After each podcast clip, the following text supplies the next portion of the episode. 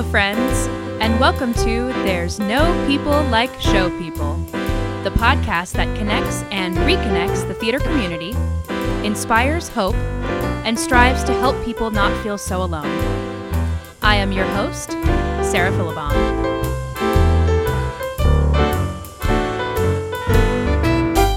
So before we before I I mean I literally just officially hit the record button and I would say about 15 minutes before that happened I messaged our next guest and I said, "Hold on, I got to put my popcorn away." That's where we're at today. We're eating popcorn and I'm That's like, true. That's true. And I'm like p- picking the kernels out of my teeth, which thank God you can't see that welcome back to a, a, very what I like to call down to earth, keeping it real episode of There's No People Like Show People. I am so thrilled for our next guest. She is a superhero because we have known each other for such a long time. We went to Shenandoah Conservatory together back in the day. Yes, go uh, Hornets.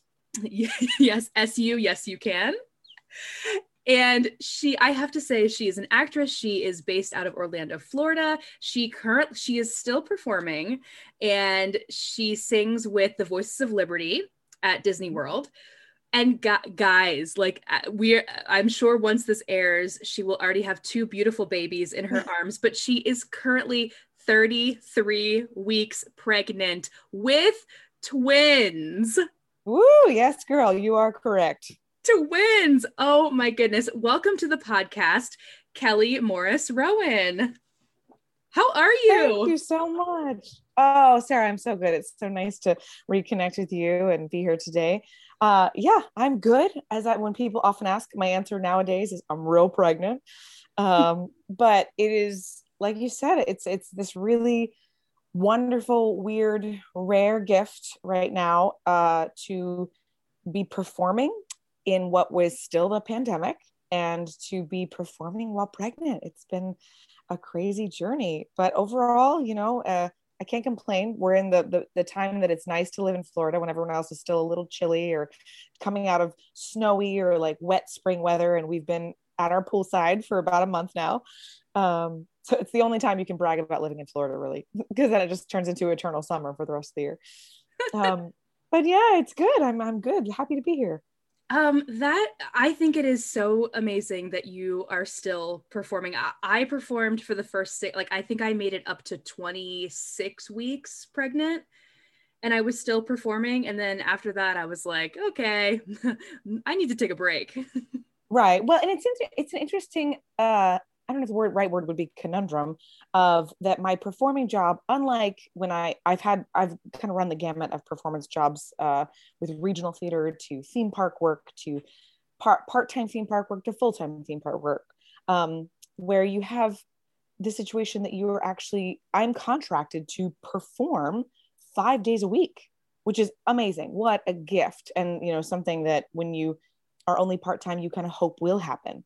And it's actually one of those things you get to a point and you go, wait a minute, what if I want to be done performing for a little while because my feet are swelling and I look like a boat? Um, and yet I'm still capable of performing. So that's actually been the most interesting balance for me. You know, it's not quite the same freedom of, you know what, I don't think I'm going to take that next show, or I'm going to just pause auditioning for a while, or I'm just going to switch to voiceovers for a bit type of freedom that you have. Um, but I have I've been very lucky that you know my managers are being flexible and, and they keep checking in like are you okay? Are you okay? And I thought you know and the more they ask that I think do I not look okay? Um, but uh, we do a perform now and things have changed. Voices of Liberty used to be the show that I mean you could make a joke about it that you could sing until the day your water broke because we just put on a beautiful costume and you walked about oh I don't know 30 yards and stood in a circle and you sang and then you walked back 30 yards and then you were sitting on a couch for your break and you did that seven sets a day and you were done. Whereas because of covid we are now performing outdoors um, which is great that we have the space to do it but we are in the same break space. We now have about a quarter mile plus maybe half a mile walk just to get to our stage. And now we're on the big. If for anyone who's ever been to Disney World, there's a big um, outdoor amphitheater at Epcot, uh, the America Gardens Theater. We're performing on that stage, all spread out and with movement, with stairs and movement. And musical theater Kelly is all about a little step touch and, you know, a rock step and little choreo bits here and there. Uh, musical theater pregnant Kelly would really love the days of walking 30 yards and standing still to sing. Um, so it's it's definitely been I, I don't know that I would still be performing if I wasn't in a situation where it was my job like five days a week to do it. I think at this point I probably would be taking it a little easier and shifting more towards let me help you behind the table with casting or let me help you with voiceovers. Um, but silver lining to that has been I've had, I mean, a, a very healthy pregnancy and uh, I'm still probably far more active than I would be if I didn't have work to go to five days a week. Um, and it's just been this real blessing that I still get to sing and perform and connect with an audience. And I'm now finding more and more ways to have some fun as a performer, telling the story. You know, we always try to communicate our songs. I mean, I'm in a group that is primarily a vocal group designed to connect through music. But I consider myself actually an actor first and a vocalist second. And because of that, I find so much satisfaction telling the story of these songs, even simple little songs like America the Beautiful, telling the story of, you know, oh, beautiful for spacious skies, for amber waves of grain, amber waves of grain type of thing. But we also have songs like Princess and the Frog, and we sing Almost There. And let me tell you, I lean in to pointing right at this beautiful belly when I sing, you know, almost there every time. And I hear the chuckles in the audience with the knowing claps from a mom in the back row, or, you know, the kids going, Oh, she's going to have a baby. And then if they meet me after and I say it's two, I blow their minds. But so anyway, I'm rambling, but that's it, that's all to say that yes, I am still performing. Um, I enjoy. I I get a kick now out of the comments that I get afterwards, which are kind of, um, oh, you're due any day now, and I go, no, four more weeks. It's twins. And I go, oh my god. um, but I'm I'm just very grateful that I have very supportive castmates and uh, very supportive undergarments, and I just take this belly out for a spin five days a week. Mm-hmm. That's right.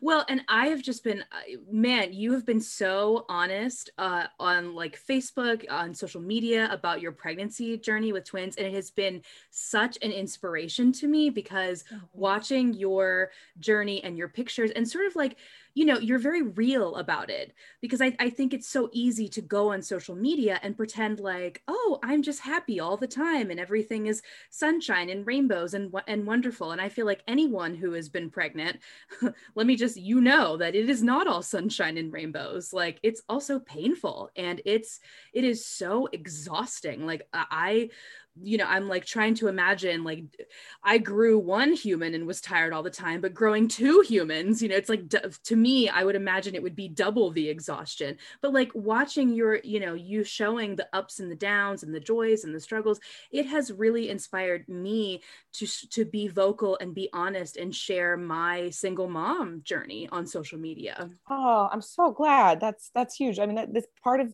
that's part of why i wanted to do it was you know I, I think anyone, and I never, I don't think any woman fully appreciates what it means to be pregnant until you are.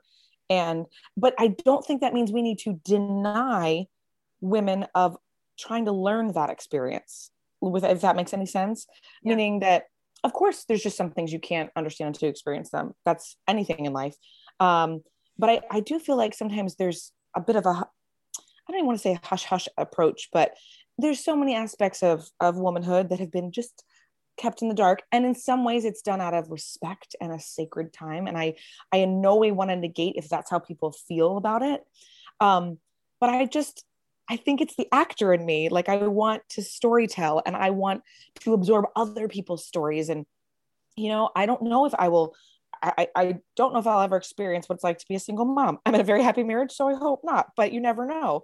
And I can take from your story, Sarah. And I also, you know, I hope I don't deal with grief in a younger part of my life, but I very well might. And I can learn from other people sharing their stories of grief.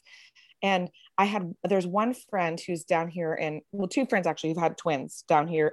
And ironically, we all do one of the same shows at Universal Studios, which is crazy. so there was clearly something in the water at some point for all three of us to have twins.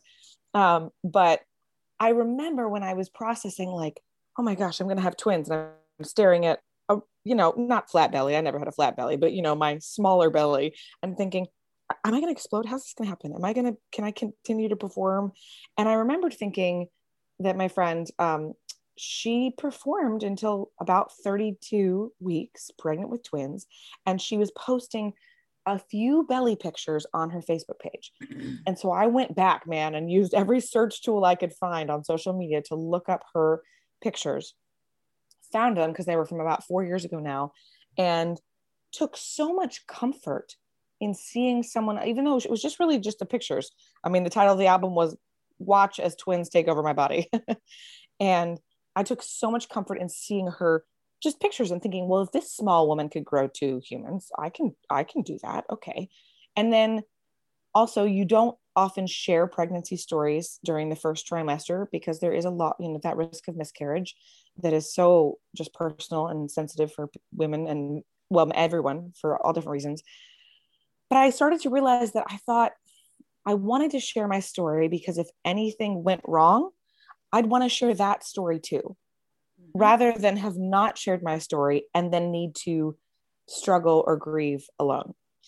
Um, and especially because I knew I had this rare opportunity to continue performing. I mean, if look, if I was in a Broadway musical, which come on back, Broadway musicals, I can't wait.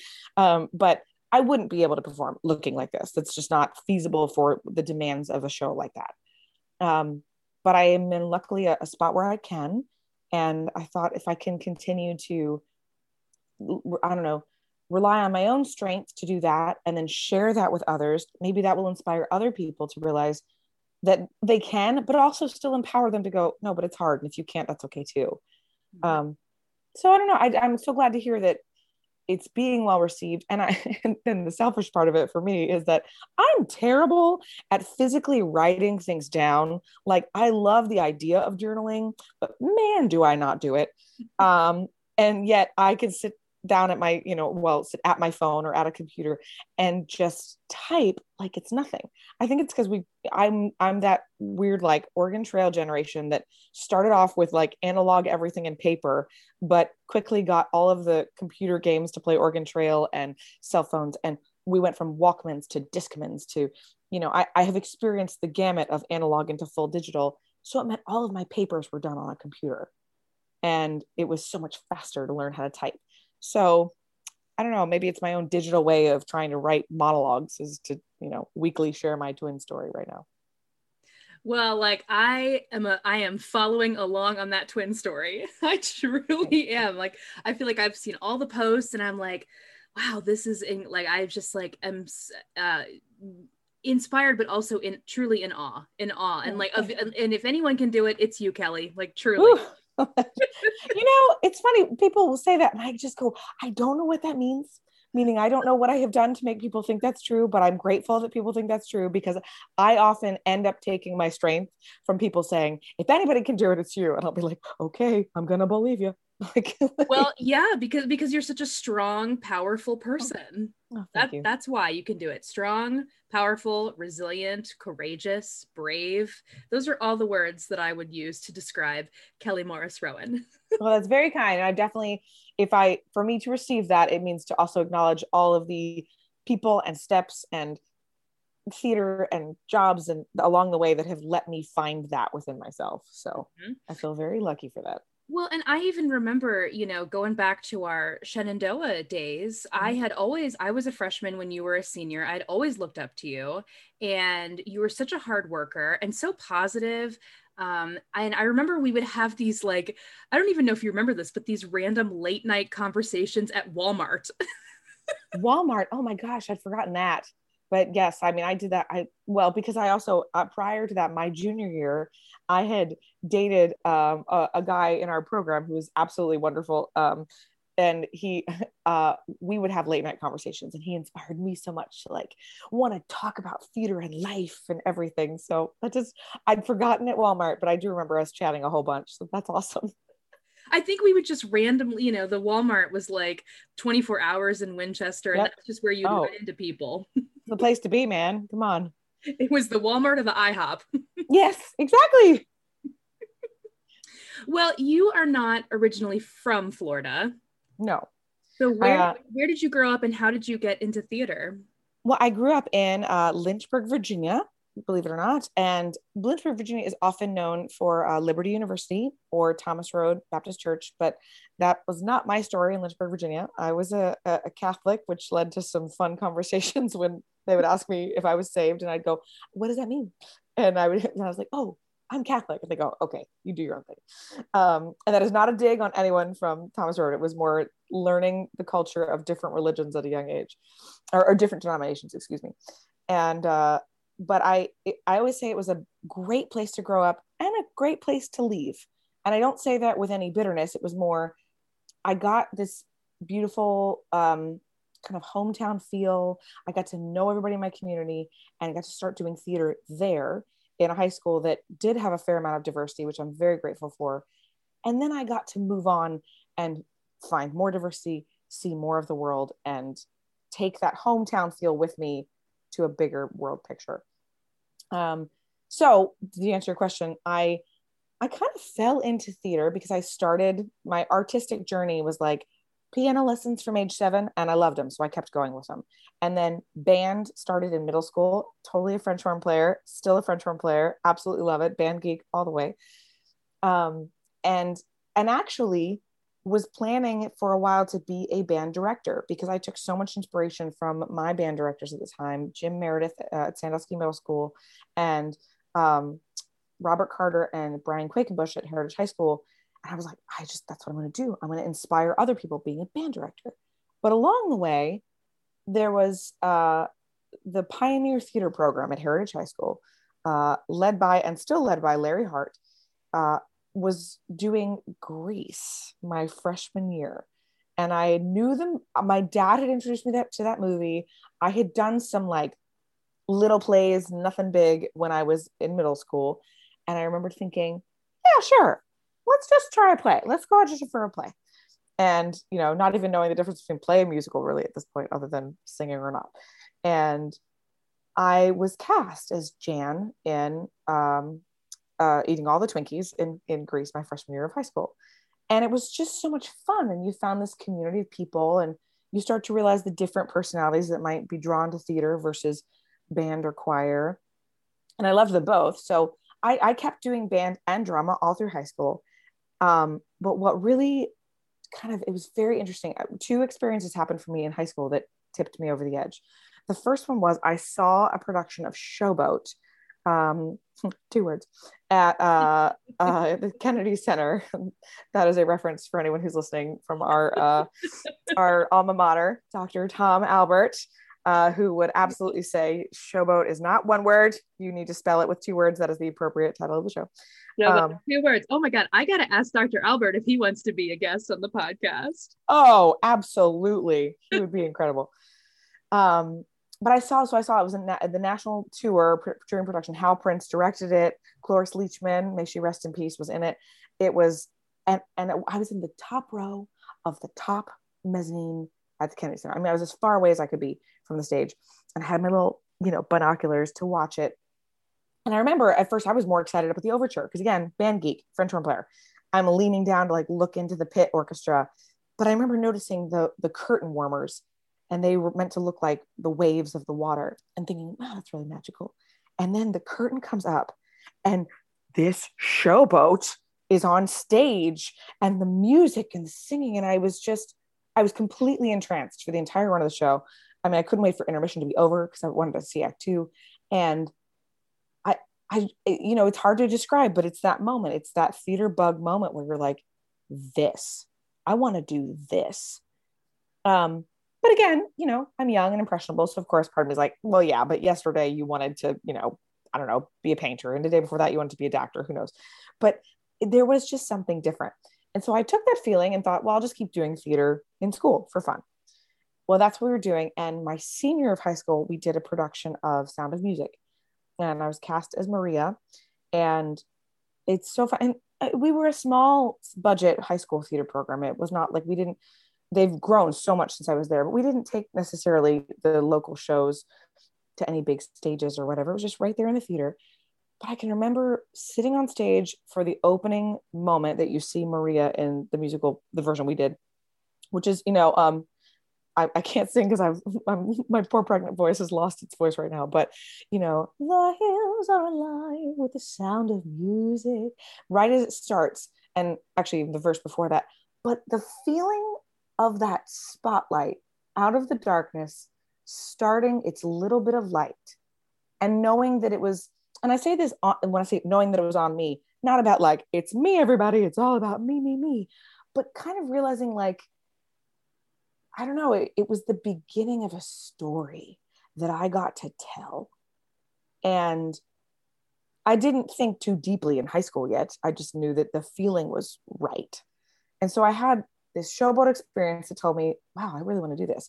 And this moment of doing it on a small scale, of course, that just, I, I can still viscerally remember that moment. And so that's what started me. And then I'll nutshell this because we don't have a four hour podcast. Um, but that I, I started actually at Virginia Tech. I had already been accepted as a music education major by the time we were doing Sound of Music. And I remember thinking, oh man, I think I'm supposed to be doing theater. I think this is meant to be different. But I was a kid who wanted to, you know, do the right thing. I'd already been accepted to college. So I went to Virginia Tech and I dove headfirst into music ed on uh, French horn, just trying to take some voice lessons on the side, which is what I did. Uh, and it was a great program and I loved it so, so much. And I was succeeding at it and I would have been a great band director, I'm sure. Um, but I could not stop that nagging little bug. And when they started making some state budget cuts to the music program, it felt like an indicator to me that maybe this was a chance for me to change course. And so I did. And I that's when I transferred to Shenandoah University and switched my major to music theater and did three three full years at Shenandoah because I took some of my transfer. I had two years at Virginia Tech, and I never looked back. In fact, right after Shenandoah, I had one job at a Renaissance fair of all places. Uh, but then I had this little graduation quote unquote nest egg set aside that was called I called it New York or Bust. I had two alma mater friends with me, Matt and Rodney from my year, who were moving to New York and needed a third roommate. And I didn't know what I was going to do in New York, but I said yes because that's where the Broadway is. And we moved, and uh, then New York. I was actually in New York for a total of seven years, and I realized during that time that I was, I absolutely love New York. I still miss it. I, you know, it was so hard for me to leave. I also wasn't ready for New York. I, it, you realize that everyone who's in New York trying to make it was the lead in their high school play. Everyone did good thing, great things in college. Um, I mean, I skipped over all the wonderful shows we got to do it in college, and one of a turning point for me there was Sweeney Todd as well, which taught me I could be funny, and who knew that? Not me. Um, and so, you know, I, I had all these steps along the way that kind of built me up to do theater, and I moved to New York. And I don't want to say that New York broke me; it did not break me. It just taught me so much, as it's as it is wont to do. Um, taught me that I am, in fact, not a dancer. I'm an actor who moves well. Uh, but you only know that when you first go to your first Broadway dance call and go, oh, oh, dub- double period or triple? No, thank you. I'll sit this one out. um, you know, and but I, I stayed in New York and I took classes in New York. I took voice lessons in New York. I met agents in New York. I auditioned in New York, got jobs in regional theaters outside of New York, did free theater in New York, as many of us do and met my husband while I was living in New York. Uh, and we eventually decided there had to be a place we could continue to be performers. He's an actor as well, but maybe where we could, one, afford a little more space, and two, have some room to grow where we weren't constantly just hitting the pavement or up against the grind. There was active, like, oh, I booked this show or I'm doing this job, and it was going to keep more forward motion than we had and that was what led us to find Orlando. And that was, we moved here at the very beginning of 2014 and haven't looked back since. And you've been there ever since. Yeah. And, and I just realized talking to you that we're about, I mean, we're now here in the middle of our sixth year. So I'm almost been here as long as I was in New York, which is crazy. Yeah, I know because you were in New York for a long time, and I Mm-hmm. remember when you decided to move down to Orlando. And, and I think a lot of people do that. You know, they try, they go to New York or they go to Chicago or LA or they go somewhere, and they're like, you know what?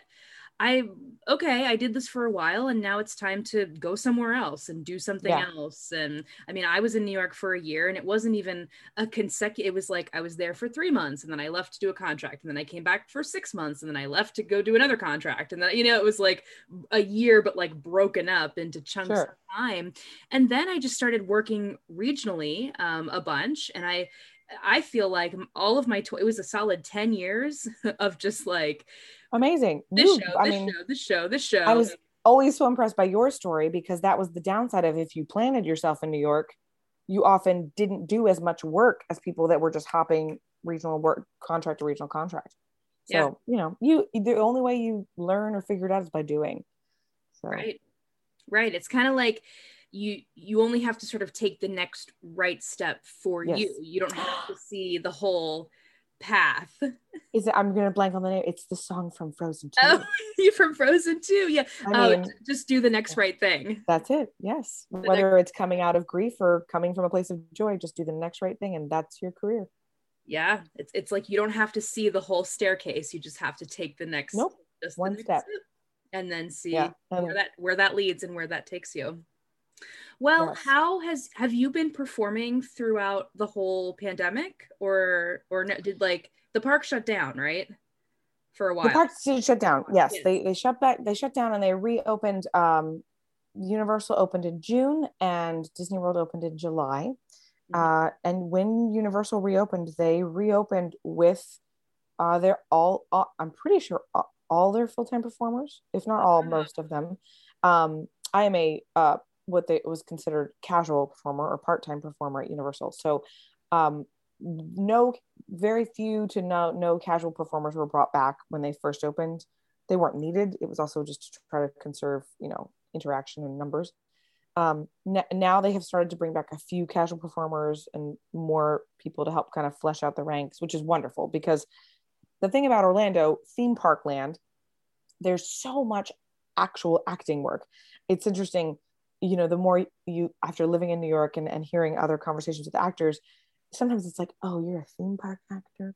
And I do understand where that comes from if you spend your life, de- you know, delving into Shakespeare or, you know, doing Pinter plays or whatever. But it's the thing is, it is legitimate work. It's not, you know, it's not just, hey, everybody, come have a dance party with me. You know, there are shows that involve sometimes just require so much stamina or talent that it's amazing. So, one of the draws of Orlando is you can be here and in pre-COVID times, you could be here and work a bunch of different jobs, none of them full time. And I used to, I filled my schedule for four years, never being full time, doing as many as at one point it was five shows at Universal and two shows at Disney World, and having them all, any one of them could call me on any day, and I would go work them, or I'd I'd I'd work my schedule out, and everyone used to always say like, "How do you make it happen?" I was like three calendars, you know. um, but what a gift because I was never bored. I, my mind was constantly challenged, um, and I always had work. What has been really devastating down here has been that since the pandemic hit, most people who lived that life have no work because part-time subs as we call them have not been called back to work i am in a just truly just lucky position that in november of 2019 a spot opened up at the voices of liberty and they offered me a full-time contract i had been full-time briefly for a year prior and then let go and then this was offered to me again and I didn't have a show booked. I was coming off of doing a production of John and Jen in the villages down here in Florida, and I was going to be available to start full time. And I thought, you know, let's let's just say yes. And the gift of the gift of being full time anywhere and then being let go is you start to realize nothing is permanent. Much like that's we all know that in theater, but the, another danger of theme park work is if you do get a full time job, it can feel like, oh, great, I've made it. I can relax. I have my job now. But it's not. They're year long contracts and they can always be not renewed, just like a show can close in New York. And it was so lovely to come back to this with that perspective because I thought, great, I will take this for as long as it will last this time. And I will challenge myself to improve vocally and challenge myself to just have so much fun. And I did uh, until March 15th of 2020 when the parks shut down. Yeah. So I'm realizing I totally diverted from your question, but they did not bring back shows at Disney World. They tried to bring them back at the end of July.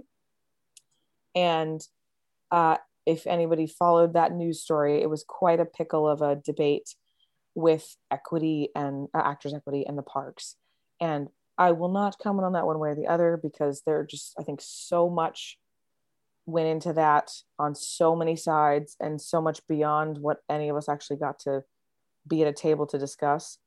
Um, it, long story everybody was just between a rock and a hard place. And we were all 14 shows were called back, and then suddenly we were not called back. So it's been a slow return, but you know, uh, Disney as a company does say they want entertainment back over time. And my show, Voices of Liberty, was recalled on November 15th. So I have been performing since November, uh, which was both wonderful, but also when the next round of like surging in cases started to happen, we're like, what are we doing? Um, but they've been wonderful. Uh, we have, we, we are in masks for every moment except when we are on stage. And when we are on stage, we're blocked to always be six feet apart.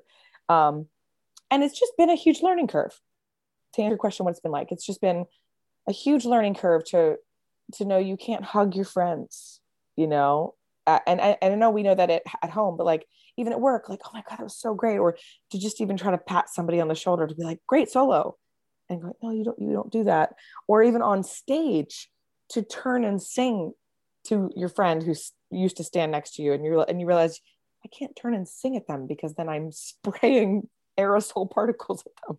So I will look out of the corner of my eye while pointing my mouth forward and smile as big as I can.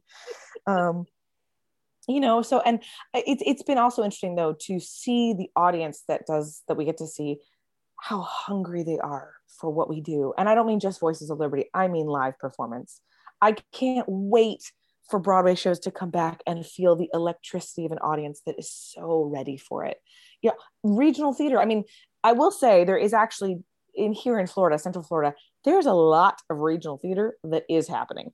It's just all non-union, so I have not been a part of it as I am an Actors Equity member. Um, and I'll be honest, I would probably go support it if I were not pregnant and therefore a little more high risk. Yeah. Um, but it's happening. It's all masked performances. They are masked, um, and the audience stays masked and everything. So it's just been very interesting to watch it happen, very unique to be a part of it. But Disney, that's the difference. And I don't know if I this was pointed out on your podcast at all. Disney performers are uh, equity performers are not wearing masks. All of the performers at Universal are. Hmm. Um, I can't speak as to why that difference occurs. I know that at one point it was said that they didn't want to change the aesthetic of Disney entertainment. Um, it's it's a it's a tough situation when you when you believe in promoting social well-being and wanting everyone to do the thing to help each other. But i do think it's sort of because we are taking all the steps to be safe and removed it's a gift to still be able to communicate with an audience. And then immediately if we are to see them right after the show we are masked we are distanced you know so to make sure we're still setting that example hopefully. Yeah. So. yeah how how did you did you get your equity card through disney I did. I I got it actually. We moved down here, as like I said, in the beginning of 2014, and that was one of the other reasons I had really considered coming down here. Was I thought I, I bet it's a little easier to get hired for Disney if you're local, and that is true because they can hire you part time if you're local. Um, they won't relocate you if you're not, uh, unless it's a full time contract from somewhere else. And they had a uh, holidays around the world was a thing for a while, and they have holiday storytellers in the different countries at Epcot and I played La Befana, the Italian Christmas witch. Um, I mean, at age, gosh, 27, 28, or whatever. No, 29, 30, just kidding. Lord, I'm aging myself. but, you know, at 30 years old, I played a, you know, thousand year old witch. Um, but that was my first job at Disney was doing La Befana. So it was a seasonal contract, about two months. Um, but that gets you your equity card and there is a gift uh, disney will do it they have an agreement with equity where you can just purchase your membership um, or just pay dues and you're in with a, I think there's a but you don't pay the full dues of equity until you have done a actual equity show. So um, there's a, a wonderful theater down here, Winter Park Playhouse, that does they hire equity performers. Well, how they used to, and everyone's hoping to hire us again once we're allowed to. Um, but several theaters down here actually hire equity performers, and I I got hired to do a show there in 2016. So that is when my full equity membership kind of kicked into effect. But I have been an equity member because of Disney since uh, October of 2014. That's awesome. What are, what are some, what do you think that you've really struggled with when it comes to this business and this career? Um, I, I my the, the words that were about to pour out of my mouth, but I wanted to rephrase them, but I'll say them anyway because then we can just talk it out. Uh, was um self worth. Yeah, and and not so much that I ever doubted Kelly in in my own life. I've always known that, you know, luckily thanks to great upbringing and having great friends and a great husband and that I am a worthwhile human, you know. But gosh, the amount of times I oh, I know how to rephrase it. It's imposter syndrome. That's what I like. My gosh, the once somebody said that name to me, I went, "Oh, that's it. That's what I deal with all the time." I, even to this day, um, believing that I have tricked everyone somehow into thinking that I'm good at something, you know, or I've I've fooled everyone, and and on any given day they're going to realize, man, she can't sing. Wow, she can't act. Um, and the day, and as I continue to get older and acknowledge that I deal with that, that's when you start to realize that will manifest itself, but only because you're thinking that way. You know, I uh and I, I think the most recent example was in the over the past couple of years in 2019 i actually um, i had a polyp on my vocal cords mm-hmm. and it was so noticeable and just built up from a combination of bad colds and allergies while having to sing all the time that i needed surgery and gosh if we all don't immediately think if you have vocal surgery of julie andrews and oh she lost her voice and it's never the same and i don't want that and yada yada yada. But i have a great ent and i thought let's go through with it and let's just trust that you know you're gonna it's gonna fix all your problems. It's gonna fix every vocal issue you had in the past eight years that you've been doing professional theater. Got the surgery it went fine um, and shout out to dr lehman at, at the orlando uh, the orlando ear nose and throat um, but what was interesting is it doesn't fix your technique it fixes your voice and so when I I remember doing I did a, a straight play, a George Bernard Shaw play right after I healed. And I remember I had a night where I thought, oh no, I'm straining my voice and I, I can't seem to project. It was an un, we were unamplified. And I thought, I can't seem to project. The, and then I thought, oh, right. Well, it's because you never actually were a good actor, Kelly. You never actually knew how to do this. And I thought, wait a minute, where's that voice coming from? And so then what I did is I went and worked with a voice teacher and I said, hold on, just re- refresh my brain, give me new tools, new tricks. You know, this 35 year old voice is not what a 24 year old voice used to be. And so took that back and then had a very successful run of that show. But here, there I was in the middle of it thinking, you fooled everybody. You're not a good actor. What are you doing? Um, and then went from that into miraculously booking uh, John and Jen, which is a two person musical um, at the in the Villages, Florida, the Studio Theater in the Villages, and that is the to the to to this day the biggest undertaking I have ever done as an actress. To it's two people, you know, and essentially, and Jen is even more of a heavier character than John is in terms of the load of the show. And thinking, I just had vocal surgery in May, and I'm doing this show in October. What am I doing? I'm I, I'm, and then of course there's one song that I just couldn't find the right placement for. And I thought, once again, you, you know, you fooled them. They thought you were right for the part, but you know what? You're not. You're wrong for the part, and and everyone's going to figure it out, and you're a failure. And it was so interesting. I mean, that was only the end of 2019, and that was so interesting to go through that journey again, and think, why do I keep thinking I'm not good enough? Why do I keep thinking I've tricked everyone? And if I had the easy answer to that, I should be a therapist making millions of dollars writing a book. Um, but I think what it was was just acknowledging it as my struggle, acknowledging that, and my way out of it is it's there's no fix. It's more to just remind myself that what I bring to the table is worthy, um, to constantly remind myself that what I bring needs to be truthful. Mm-hmm. And if I if I bring some if I bring what I know to be worthy and what I can assure myself and any audience that I'm in front of that what I bring is truthful, then what I bring is valuable and what I bring is real. And in the same way that, you know, to tie this back into like being pregnant, mothers can't compare themselves to other mothers. Every mom is different, every story is different. So, why should a vocalist compare themselves to another vocalist? My voice is different. My ability to tell a story is different. So, that has been my greatest struggle has been the imposter syndrome and you know even now if i have a bad vocal day which hmm, being pregnant i have a few more than i care to admit and i think oh, i don't I don't deserve to be in the show. I'm not a good enough singer. What I can't believe I'm performing at Walt Disney World. I'm I'm so you know. And then I think no no no no no. You're that your truth right now is that you are a performer who's 33 weeks pregnant and your voice isn't perfect, and it's okay. And if that means maybe I don't get renewed for another year, then that's what it means. If it means I am renewed and I have a chance to continue to improve, then that's what it means. Um, so yeah, it's definitely been a journey to get past imposter syndrome and just and i think the way i do it is to anchor myself in truthfulness yeah. Well, and honestly, I mean, 33 weeks pregnant with twins and still performing, I put that into its own special category. and I personally title that category superhero. so sweet. That is yeah. that is the alt to me, that is like the category that you are in right now. Well, thank you. I think it's superhero slash crazy, but you know, we'll do it. Well, hey, and, and I um I think I'm gonna do a whole like solo eventually a whole solo podcast episode of me just talking about my motherhood journey because yes.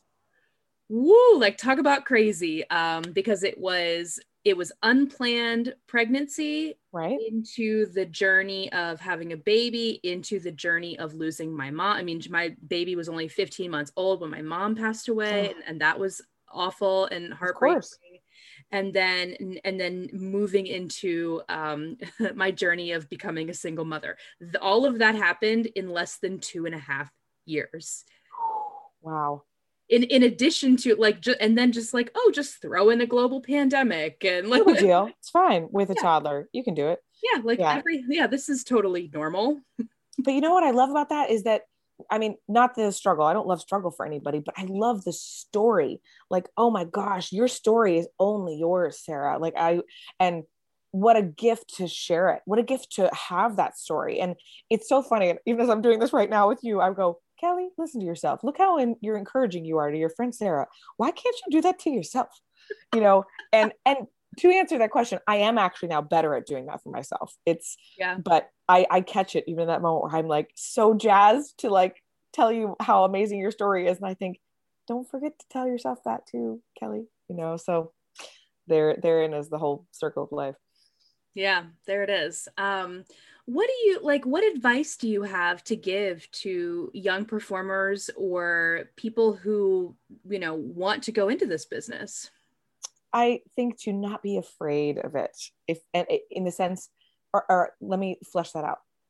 Don't be afraid to fail at it, because that will let you know if it's something for you or not. And I think we are so afraid as a society, and very understandably so, to fail that we just don't pursue things we might be interested in especially though i mean gosh you know the theater world or art in the artistic world in general it, it, it is um it's a more judgmental place because it is a you're either on the cast list or you're not. You know you get the thank you that's cold and means please leave the room or you get the thank you we'll be in touch but they also don't get in touch. You don't know what ha- you know you have all this back and forth. You feel so you feel so judged even though it's not judged. You're not being judged. It's just are you right for this? Are you not? It's it's a little bit of black and white sometimes but it's black and white based on what one person's opinion was. Um, so all that to say don't be afraid of failing don't be afraid of finding out what this path means for you because i think the more you try it the more you know how you fit into it the more you know if you can continue to pursue it um, and and I think also to, hand in hand with that to not be afraid to fail. My other advice would be like, oh gosh, just embrace your geekdom about anything you love so wholeheartedly. Don't be afraid of being a band geek or a theater geek or or nerd or whatever type. I mean, I say geek, nerd, uh, whatever title you want to give it, because you can make that word a powerful thing as opposed to a negative. You know, I just think I, am an adult that calls myself a band geek and I say it with pride. Yet once upon a time in my childhood, it was like, I, am not a geek. I'm not, I'm not a nerd. Nope, nope, not me. And I thought, no, you can take away the negative power of words and give them such a positive thing. So that's a that's general advice. You know, I think there's the other specific piece of advice that I often give to anybody that talks to me with they're like, I don't know if I should go to New York. I don't know if New York's for me or not. I always say that if there's any part of you, this is more theater specific, but if there's any part of you that wonders if New York is for you, then you definitely need to live there at least once, even if it's only for three months. But it's just that's a city that you you got to be in to know it you know? And uh i also think if you just visited then you'll know. I i remember i took a trip in high school and my dad told me when i came home he goes well we knew you were either going to come home and never want to go back or you were going to want to live there. And i just thought i don't know how he had that foresight but he was right because i wanted to live there. And uh and then i think by living there even if it's only briefly it helps you know if it's the right city for you or not yeah. I right. I think any sort of artistic career or pathway, it's so different. You know, it's such a different thing for everybody. There is no one right path. There is no one. I mean, nope. I'm the same way. Like I moved to New York like right after I graduated because I thought that, oh, that's what I'm supposed to do. Because, Me too. Yeah.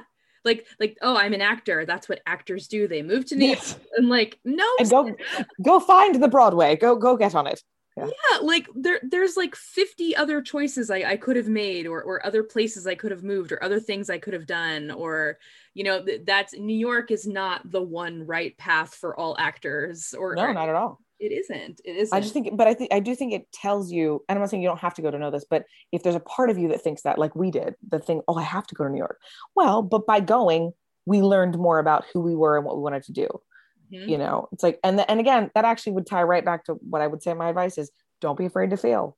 You don't move to New, don't move to New York without being unafraid to fail because you will eventually fail at something.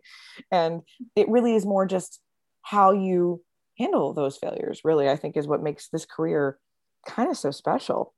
Mm-hmm. So yeah. It sounds so cheesy to say but i mean no it. no i don't think so not at all. Um it's it's not about the failure it's about how you you know bounce back from whatever the failure is. Mm-hmm. it's, it's not yeah, about falling down it's, it, yeah. it's about getting back up after you fall down. Absolutely. Always. I tell myself that daily. Yeah. And actually that would be if i can add on the other thing i would say is uh, you kind of alluded to it you never know the direction your career is going to go and don't be afraid to follow it even though even if it seems like it's an unexpected direction. Um, and I say that because my story that I really haven't mentioned is also my first job out of college, I briefly mentioned, was performing at the Pennsylvania Renaissance Fair. And I had never been to a Renaissance fair.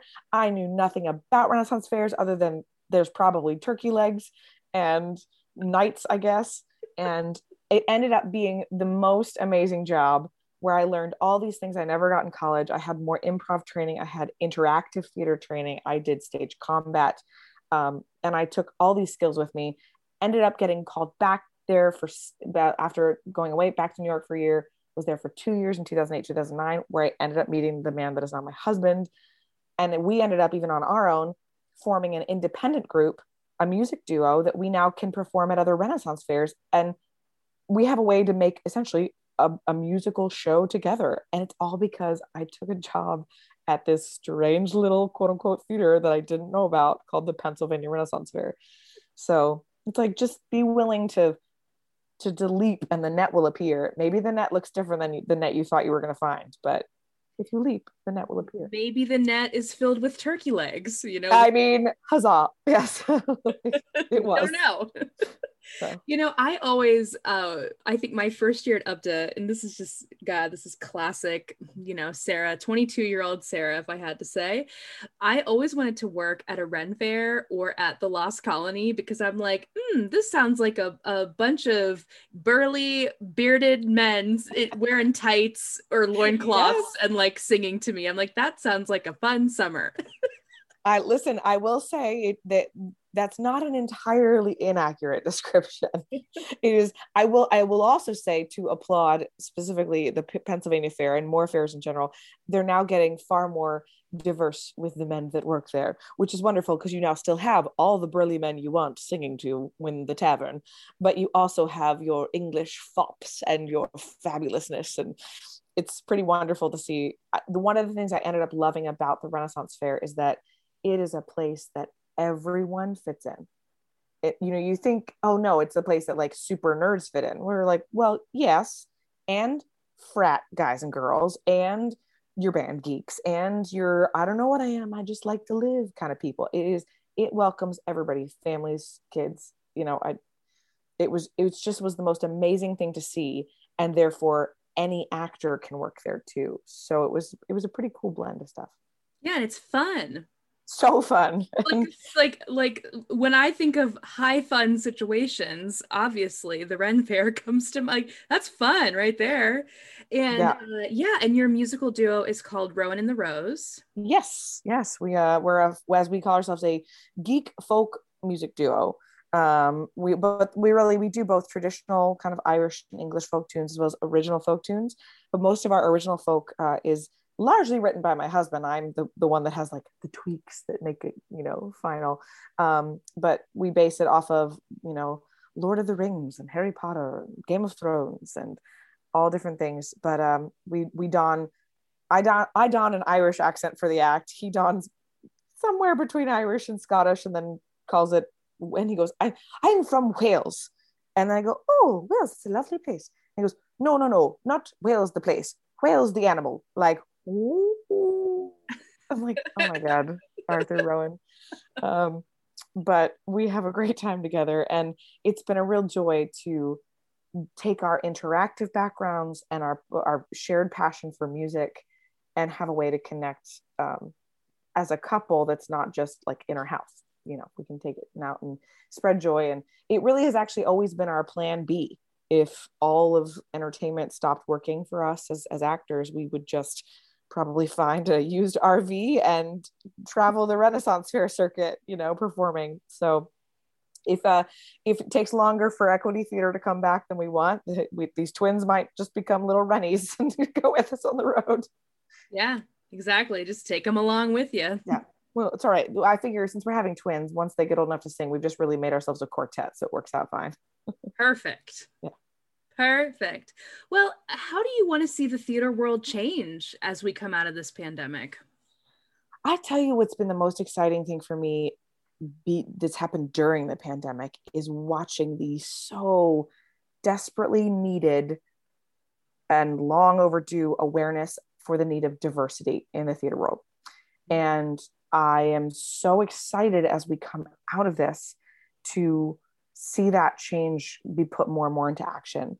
Um, you know, I, I also, there's the other side of it too would be, you know, watching new kinds of theater happen because we've had to create them due to the limits of the pandemic, you know, theater in parking lots that you drive up to, but it's still theater, it's not a movie, you know, or I, am excited to see the different kinds of theater that happen. Um, but I'm really excited about the way we've, I mean, and we, I will say, as someone who is, is, you know a white woman are finally opening our eyes and going wait this got to change you know? And it's something i felt passionately about for a while but now really as the phrase goes um, you know this is not a moment this is a movement.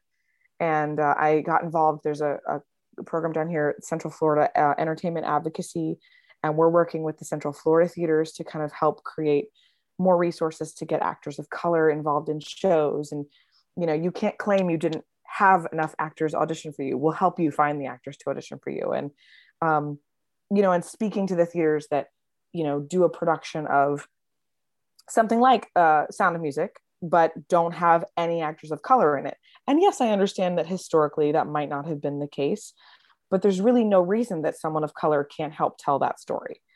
And and helping change that mindset not from a position of shame how dare you not know but more from an entertainment uh, educational per, uh, perspective you know well let's talk about think about what a powerful story could be told you know if captain von trapp was someone of color. Yeah. or or think of how the story in fact is not affected if the nuns are all of color. It's still the same powerful story. And for but but representation mattering on stage like you know we want more actors of color in the theater so if a young black girl sees a nun who looks like her in the sound of music and they go oh i can do that show you mm-hmm. know or a little you know latinx boy you know sees a production of in the heights done you know or better yet sees a, just a generic production of the king and i and goes oh that guy looks like me you know it's so exciting i mean I, I think it's why it was so easy for i'll speak just for myself but for me as a white woman to get into theater i saw myself on stage all the time you know right. i leading ladies or funny gals or whatever and i so that is what i'm really i think the most jazzed about is is to hopefully be a part of that be not not just an ally in a sense of yeah i believe in it but more actively encouraging that actively kind of lovingly pointing it out when it's not happening to encourage awareness of it um, and then to add so with that awareness and more diversity happening that actually allows us to do more theater. And then we have these new options that we've found because of the pandemic you know whether that is interactive walk-through theater experiences. So no one's in the, the building for too long or um, you know like i said parking lot theater which i saw at one point in june and was like oh this is this isn't perfect yet but this is cool you know? So that's what i'm i'm just i'm excited. I i think there's a new face to theater that is is emerging and i hope it continues and i'm certainly going to do my part to see that happen yeah, me too. Well, I feel like the last question that I always ask people is Do you have a favorite theater memory or story that you, I mean, I'm sure you have so many, but if you, Had, to pick, if you had to pick one to sort of leave our mm-hmm. listeners with, God, I know you, you you prepped me with that question. And I was like, oh no, which one do I pick? um, uh, gosh, Okay. Uh, well, I'll. Do you want me to? I'll say my a quick one that involves. You say yours, and then I'll decide. Yes. Okay. So this uh, two words: white Christmas. oh my gosh! and just step in roll. this was so long ago. This was what 2010. 2010. Yes. 2010 and in the episode where i interviewed um, ben luzak we talk about this memory as well because he was also in that show.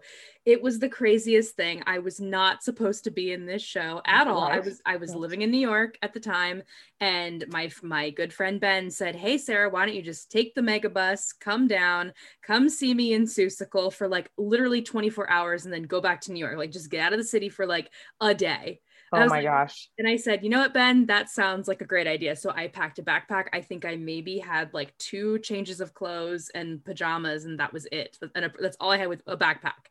Got down, saw the show, and it just so happened that the day that I got there, the, Wait, that was the day? It was that day. Oh. Yeah, like the day that I got there, the performer, the lady who was supposed to be playing the innkeeper, she just quit and said, oh. I and left. I can't do the show. And White Christmas was opening in five days. Oh, it was a week. It was a week away. I remember. It's yes. like five days. And so um, they had me, I was just hanging around and they were like, why does Sarah, do you want to audition for this part? I was like, what? I don't really know this show at all. I'm de- I'm like way too young to play this part. And so I said, sure, okay. I learned the song. I came in, I sang it, and Mr. Herman was like, "Well, Sarah, you got you want to can do you think you can learn it in five days?" I was like, "Of course I can. Sure, why not?" And y- you, me, and Robin Higginbotham, we yes. worked so hard together, and you know, you guys caught we, and then I did. They just threw me into the show, and then you were amazing. You were you too. You stole the show. It was amazing. Thank you. So good. And then all of a sudden, I was like, oh, okay. Um, I I guess I'm in White Christmas now. yes, playing an older woman. Great, no problem. Thank you, old age makeup. Yes. Yeah, I think I was like 23 playing a yeah. role that's usually supposed to be in her like, 50s easily. In it but it was great. You were you had all the sass that was needed. It was so perfect. And i did not realize it was that crazy of a turnaround. I was just like oh sarah i know her. This will be great. But that is hilarious. Uh okay so you've reminded me. I've decided based on your story um i worked at a theater that is sadly no more but for a long time the arundel barn playhouse in arundel maine mm-hmm. near kennebunkport for anybody that knows the area. I was there in 2011. I did a, a summer stock run there, and we did Crazy for You, uh, Wizard of Oz into Taffeta Wedding. Well, Wizard of Oz, I was the Wicked Witch of the West. And bless their sweethearts, they had just not much budget.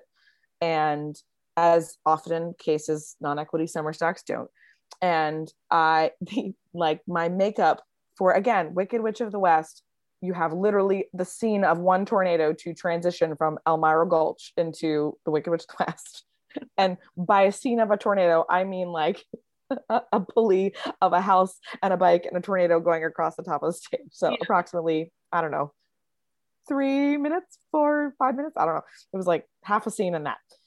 Well, they gave me a tube of green Halloween paint, like the like that you get at Walmart. And I was like, this isn't gonna, no, this isn't gonna work. So I decided for love of the craft that I would buy my own stuff and I call I went on bennye.com and I got my green, you know, face cake makeup and I bought a prosthetic witch nose. Because I was like, this is she's got to look amazing. Yeah. So I I bought the nose and the uh the spirit gum to put it on. And and sure enough, I pulled it off and I mean for the budget that we had, I felt like I looked pretty darn good and such a fun role to play because it's just the musical version is she's just a she's kind of like a delightful almost side comic to the crowd. And so I, you know, the first scene you come on and you're talking to Dorothy and you're having so much fun just scaring her. Well, so the other thing about Maine that I learned because I'd never lived or worked in Maine prior to that summer is that most places don't have air conditioning because they don't need it. They like summer highs are like upper 70s. Well, and now to be fair, the Arundel Barn Playhouse did have like a large, it was in a barn and it had a large wall unit just to cool down the barn that they'd run like a couple hours before the show. It could run during the show, but usually they didn't need it to. Well, we had a string of three or four days of 98 degree weather. yeah. So, I mean, actor housing, we're in like the farmhouse next door. We're all dying with fans on us. We're running through sprinklers at midnight. they did cancel, like, yeah, they, they did cancel one show because it was just too hot. But then we had to do some of these shows when the evening temps were like low 80s but it's in a barn that had like absorbed the heat of the day and they they tried running the AC but like it could only do so much. So of course we're just pouring sweat. And but you know, I mean, love of theater. The show the show must go on and I know that's maybe an adage that we're all learning. Maybe we can address that a little bit in the future. But we're going to do the show. So I'm backstage and I'm doing the transition and, and of course the transition is fast anyway, so you're already trying not to sweat in normal life and I, you know, I put on face makeup and I, I, I, I'm doing this as if your viewers, your listeners can see me, like, you know, doing my makeup, but, and I put on the nose and, you know, the kicker is with spirit gum, you got to use enough to hold, but not so much that it's goopy and won't hold. Well, this was maybe a night that I might have used too much. I don't know. So I, but it's there and I would always hold it in place, like making sure it was held in place until the second I was going on stage. So I had all the time I could. Oh, so I go on stage and I can tell from the moment I get on stage that I am too hot. This thing is not securely on my face. But I'm like, no, it's fine. Just don't don't move your nose too much when you emote right now, you know? And so it's kind of like if you could have seen my face, I feel like I would have looked like the Wicked Witch of the West had a cold because she couldn't move her nose. It's fine. and uh well, so I I go into the scene and I and halfway through the scene, I feel the edge of it peel off one side of my nose, but it's still attached up and over the bridge and on the other side. So I just decide that I will now do the show in profile so that no one can see the side of my nose that's no longer attached. Because also keep in mind that underneath this nose is not a green painted nose, it's just my nose. And so then, well, and then as I keep going, facing profile, I feel the other side start to peel. Oh no. And I'm like, it's fine. It's still attached at the top. If I just don't move my cheeks and I start to speed up my lines, we're almost there. We've got like five more lines to go. I'm, I'm approaching the point at which I need to go. And and I I don't remember enough of the lines now to tell you where the scene usually went to, but it was sort of like, and you left a dog too, and then you were off. But I hadn't gotten there yet. And then I start to feel the tip of the nose peel forward and I know it's visible because it what the, the tip off for me was the front two rows of audience started quietly snickering. and I was like, oh no, okay, it's too late. And and you know, again, this is when I have started to learn to embrace truthfulness is better than like awkwardly pretending because everyone can see what's happening. Mm-hmm. And so as soon as it did that, I said, and for my next trick. And then I just ripped it off and I went, my nose. and then I ran off stage. I mean, because it, it worked, whatever the line was. I mean, essentially, it was like, and I'll, and I'll get you. And for my next trick, my nose. And that was my exit. uh, and that was I just and you know they laughed and I huge laugh from the audience. And then I had a long scene that I could reapply and just act like you know it was a fun trick. And there's non-union summer stock favorite memory for you. That is so funny. Like like what a great story. Yes. and for my next trick my nose. Oh who knows I should say that right before I deliver twins. And for my next trick, twins. hey, and listeners, when you are listening to this episode, I'm pretty sure those twins will be out into the world.